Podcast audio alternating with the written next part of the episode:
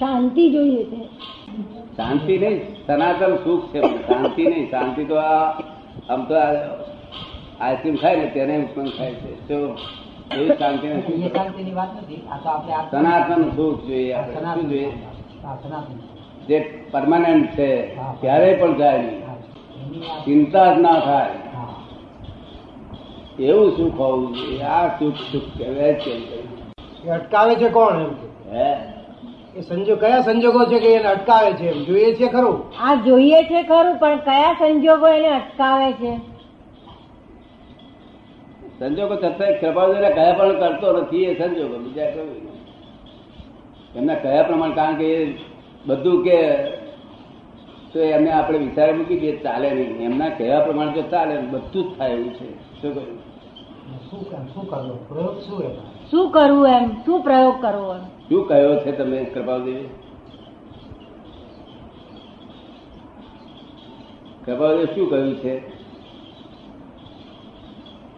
સ્થિરતા આવે. અંતરમાં સ્થિરતા આવે. શું કે છે? ચંદુભી છે? અંતરમાં સ્થિરતા આવે એમ. એનો એને માટેનો પ્રયોગ શું? આ બહારના સંજોગો જે અટકાવે છે આપણને. અંતરની સ્થિરતા માટે શું પ્રયોગ અંદર છે. આ તો બધું પૂતગલમાં જ તમે રાતો છો. પૂતગલની બહાર એક ક્ષણ પણ રાચ્યા નથી. અને પૂતગલની સ્થિરતા જે કંઈ ઉત્પન્ન થાય છે પૂતગલની સ્થિરતા છે. આત્મા તો સ્થિર જ છે નિરંતર સ્થિર રહે એમનો આત્મા ઘડીમાં અમુક ક્ષયક્ષમ ના હોય શું ક્ષયક્ષમ તો પૂતગલમાં થાય છે. આત્મામાં ક્ષયક્ષમ નથી હોતો. એટલે આ બધી માન્યતા આ બરોબર નથી. કૃપાળદેવ કહ્યું કરશો ને? એમને ગેરંટી આપી છે રસ્તે તો કામ થશે નહીં, તો નહીં થાય. અમે તમને કહી છૂટીએ. વિનંતી કરી છૂટીએ, પછી કેટલું કરીએ અમે તમને વિનંતી કરી છૂટીએ, પછી અમારે કંઈ આમાં કઈ લેવા દેવા નથી. સમજ પડે ને? એક ખરો ચેતન પ્રાપ્ત થયા પછી કોઈ દુનિયામાં નિર્ભયતા એક ક્ષણ પર ભય ના હોય? આવું ચેતન ના હોય. આપણને સ્થિતિ કેવી રીતે પેદા થાય? એ સ્થિતિ કેવી રીતે પ્રાપ્ત થાય બધી બાજુ પૂછપૂછ કરે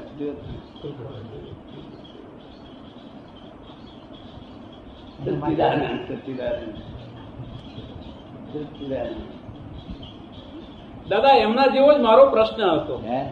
આ ભાઈએ જે પૂછ્યું એવો જ મારો પ્રશ્ન હતો. એ પ્રશ્ન આપણી પાસે આવ્યો. અને એ પ્રશ્ન આપણી પાસે આવ્યા પછી સમાયો. કૃપાળદેવનું મેં બહુ આરાધન કર્યું. કૃપાળદેવના વચનામૃતો મેં બહુ વાંચ્યા. ઘણા વિચાર્યા મારી બુદ્ધિ પ્રમાણે. પણ દાદા એ એ લાકડાની કેરી થી મારા શરીરનું કોઈ પરમાણુ ફર્યું નહીં. પણ આપે કૃપાળુ દેવની સાક્ષાત કેરી મારા મોઢામાં મૂકી દીધી. એવું છે? કૃપાળુદેવ.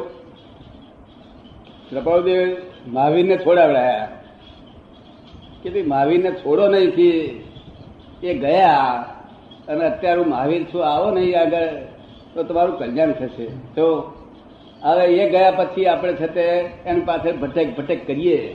લાખ અવતાર, કરોડ અવતાર ભટેક ભટેક કરી કશું વળે નહીં. બુદ્ધિની બુદ્ધિની કસરત છે ખાલી. એટલે પ્રગટ પુરુષ જ્ઞાની પુરુષ હોવા જોઈએ, નિરંતર આત્મામાં ઉપયોગ હોવો જોઈએ. શું નિરંતર આત્માનો ઉપયોગ હોવો જોઈએ, તારે આપણું કલ્યાણ થાય. આ નાના નાના છોકરા બધા ખાય ચમકીત લઈ બેઠા ચિંતા કઈ દાડે થતી નથી. અને નિરંતર છે તે બ્રહ્મચર્ય વ્રત મન વચન કાયા અહીંયા જ એ અચિતનાથ ભગવાન કહ્યું છે ને? કે દિવ્ય ચક્ષુ વગર બધો માર્ગ રખડ્યો છે, શું? અને તમે તો ક્રોધમાન માયા જીતીને બેઠા છો. પણ હું છે તે, મને એ દોષોએ જ મને જીતી લીધો છે એટલે હું પુરુષ પણ કેમ કહેવું? તો તો ત્યાર પછી આનંદજી મહારાજ પછી એક મહારાજ મને પોતે જાતે જ કહેતા હતા કે અમે બધા પુરુષ જ જ કહેવી જો આનંદજી પુરુષ નહીં કહેતા તો અમે પુરુષ કહેવીએ જ શી રીતે કે છે? એટલે આ સ્થિતિ થઈ છે અત્યારે. ધર્મની. શું થઈ છે?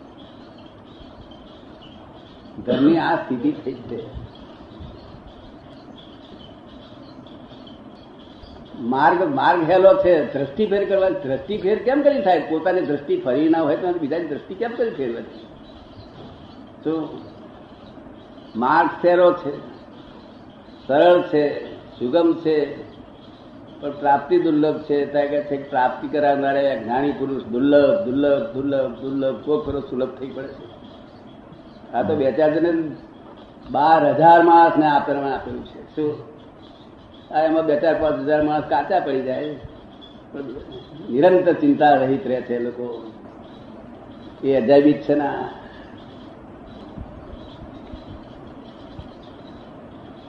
તમારે તમારી રીતે કરવું છે કે બીજી રીતે કરવું આ રીતે તમને સમજ વાત કરી દઉં. તમારી રીતે જ વાત કરી દઉં ને? તમારી રીતે? આપની રીતે એમ કે. મારી રીતે. એટલે આ રીત બરોબર નહીં? પેલી રીતે કરવું છે? તો અહીં આવજો. કલાકમાં તમારે કરી આપીશું. દિને ચક્ષુ આપીને ઘેર મોકલીશું? ચિંતા થાય પછી દાવો ભરજો મારી શું કહે? ચિંતા થાય દાવો ભરજો કોર્ટમાં. અત્યાર સુધી કોઈ દાવો કોર્ટમાં ભણવો પડ્યો નથી. તમારે કેટલા કલાકમાં વાર લાગી હતી? દાદા, આપની પાસે આવ્યો. મને આપની પાસે આવતા પહેલા ઘણા વિકલ્પો આવેલા. વિકલ્પો એવા આવેલા અને આપણે માટે મેં અવર્ણવાદ નહીં બોલેલો પરંતુ મારા મનમાં એવા પ્રતિભાવ બધા આવેલા કે આપ પોતાની જાતને જ્ઞાની માની બેઠા છો આપ આપની જાતને દાદા ભગવાન કેવડાવો છો આપ આપના મુમુક્ષુઓ પાસેથી તાલીઓ પડાવડાવો છો અને મને બહાર રહે રહે લાગે કે આ એક તમાશો છે. અને હું કૃપાળુદેવનું પુસ્તક વાંચું. કૃપાળુદેવના પુસ્તક વાંચ્યા પછી પત્ર વાંચું. અને એની અંદરથી મને એક પત્ર એવો મળી આવ્યો કે બીજું કઈ શોધમાં. એક સત્પુરુષને શોધી વાંધો શું જે મોડે કહેતા હોય કે ભાઈ આ સોદાની દુકાન છે ફ્રી ઓફ કોસ્ટ છે ભાઈ વાંધો ખરો? ગુપ્ત કોણ રાખે તે જાણો છો? જ્યાં નથી તે ગુપ્ત રાખે શું કહ્યું? અમે જ્ઞાની છીએ એવું કે નહીં તો જાણું કે અહીંયા આગળ જ્ઞાન છે જ નહીં. એવું માનવું જ તમે કરી ને?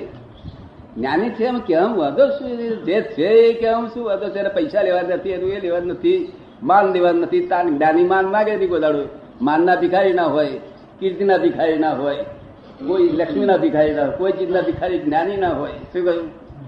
એ તો લોક કલ્યાણ માટે જ કે. શું? સમજ પડી તે દાદા તે વખતે મને તમાશો લાગતો હતો. એ તમાશો કોણ દેખાડતું હતું એ દાદા વિપરીત બુદ્ધિ. એ મારી વિપરીત બુદ્ધિ મને તમાશો વિપરીત બુદ્ધિ? આ શાસ્ત્ર પુસ્તક વાંચ્યું કૃપાળુદેવનું તે. જો દાદા પણ સ્વચ્છંદ મારો પોતાનો સ્વચ્છંદથી હું પકડેલો હતો. એવું છે આ પુસ્તક ગુરુની એટલે સદગુરુ હોવા જોઈએ જેને આત્મજ્ઞાની એમની દ્રષ્ટિએ વાંચવાનું છે. શું છે? આત્મજ્ઞાની ગુરુની દ્રષ્ટિએ વાંચો તો કઈ ઉકેલ આવે દાદા આપ રજા જો આપો આપે પ્રશ્ન પૂછ્યો આપ રજા આપો તો એ તમાશો જોનાર માણસ જ આજે આ પદ જો આપ બોલો તો હું બોલું કે આ મારા હૃદયના ભાવ પછી જેને હું એમ માનતો હતો કે આ પોતાની જાતને જ્ઞાની માની બેઠા છે. અને પોતાની જાતને આવું મનાવે છે તેવું મનાવે છે. એ જ માણસ અત્યારે આ પદ આપણી જો રજા આપો તો હું બોલું આ મારો ભાવ છે. સાહેબ કે તો બોલો. બરોબર છે આનંદ આવે એ બરોબર છે. તમને શું લાગે પાનાચંદી બોલે? હા. તબિયત ઠીક છે ને આજે હા. તબિયત ઠીક છે ને? હા, ઠીક છે.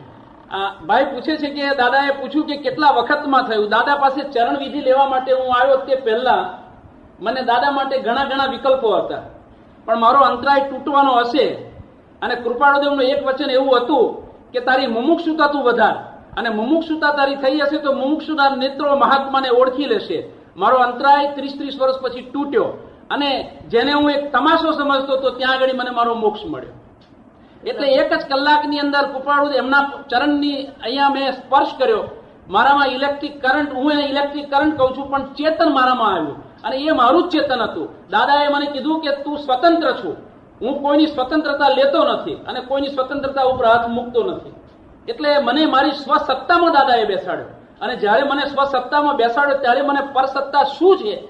એનો મને પહેલી વખતે કૃપાળુદેવના શબ્દોમાં ખ્યાલ આવ્યો. પણ કૃપાળુદેવ કહ્યું છે ને કે જ્ઞાની પુરુષના ચરણમાં જ મોક્ષ છે, તો મોક્ષ જ હોય. ચરણમાં જ મોક્ષ હોય. શું કહ્યું?